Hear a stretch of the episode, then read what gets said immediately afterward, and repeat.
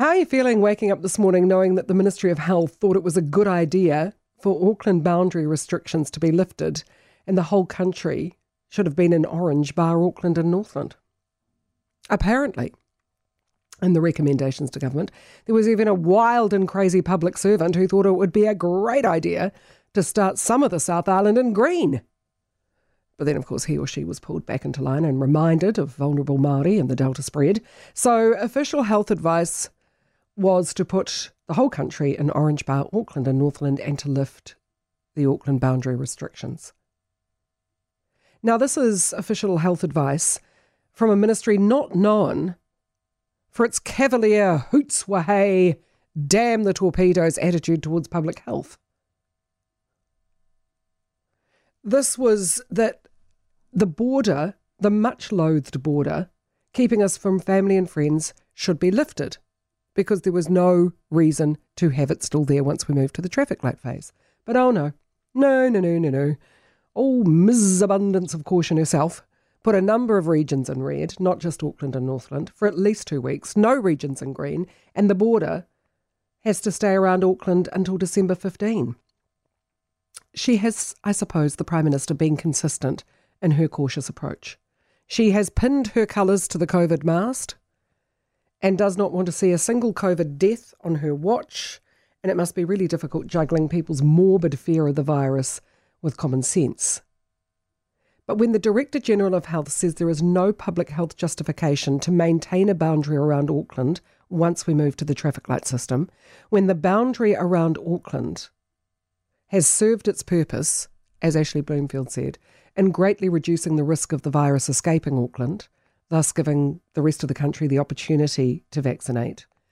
Why the hell are vital policemen and women still stuck on the borders, people still stuck in traffic, waiting to get through the much loathed borders, and others stuck in the hell of waiting for official permission to cross the border that is not deemed to be necessary by the Director General of Health to see sick and dying relatives? And it's not really the end of the boundary even come December 15, because the northern border controls are going to be there.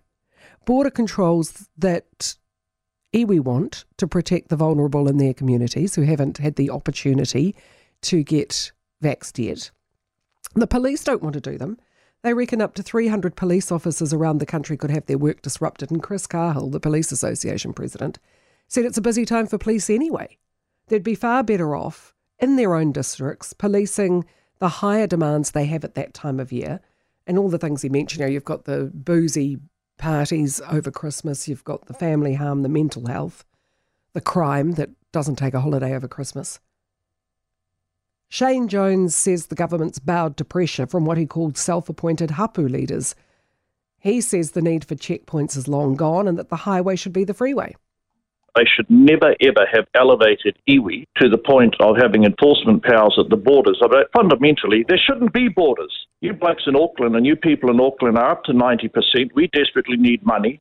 Creating borders and infusing it with Maoridom is just a recipe for dissension, but most importantly, it's a sort of commercial vandal kind of action. The reality is these borders are deterring people from coming up north. And um, I don't really give a fig at the end of the day in terms of the borders, whether they're manned by Kiwis, Iwis, or Wiwis. But, you know, taking the piss out of the North at a time commercially we're desperately in need of um, commercial succour.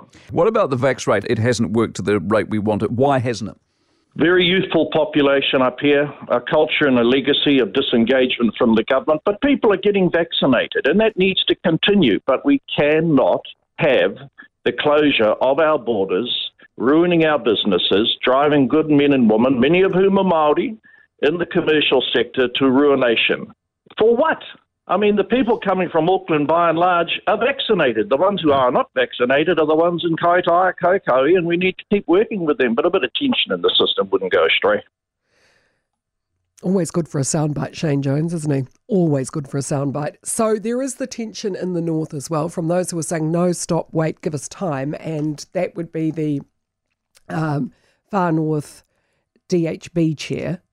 Uh, he of the health board also chairs Te Kahu o Tainui, uh, Taonui, sorry, and he says, look, we just need time to get more of the people who live rurally, who are disengaged, who just need more time to talk to people they trust. I, you know, time, seriously, come on now, come on, Harry.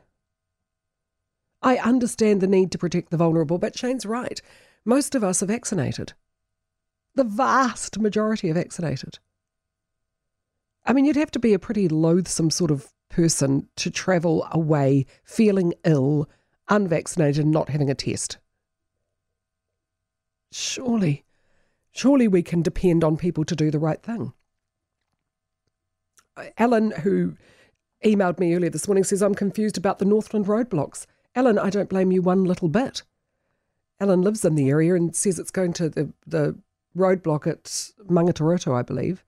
Um, it's going to mean that he has to travel through a roadblock just within his own district, which is just plain nuts. Kaiwaka in, is a no man's land between the checkpoint and Auckland. It seems crazy. And when it comes to the, the messaging from the Northern District Health Board, you've got Harry saying, the message is, says Harry, if you're vaccinated and have been tested, there's no reason why you can't come north. Please give us time to get our vaccination levels up. We'd love you to be here under every other circumstance. What does that mean? If you don't, if you're vaccinated and tested, you can come or you can't. If you're vaccinated and tested, then you can come up, but only once their vaccinations have hit ninety percent. I'm, you know, I was hoping there would be a clearer way through, but still we seem to be stuck with the same old, same old. And according to the Ministry of Health, we never needed to be.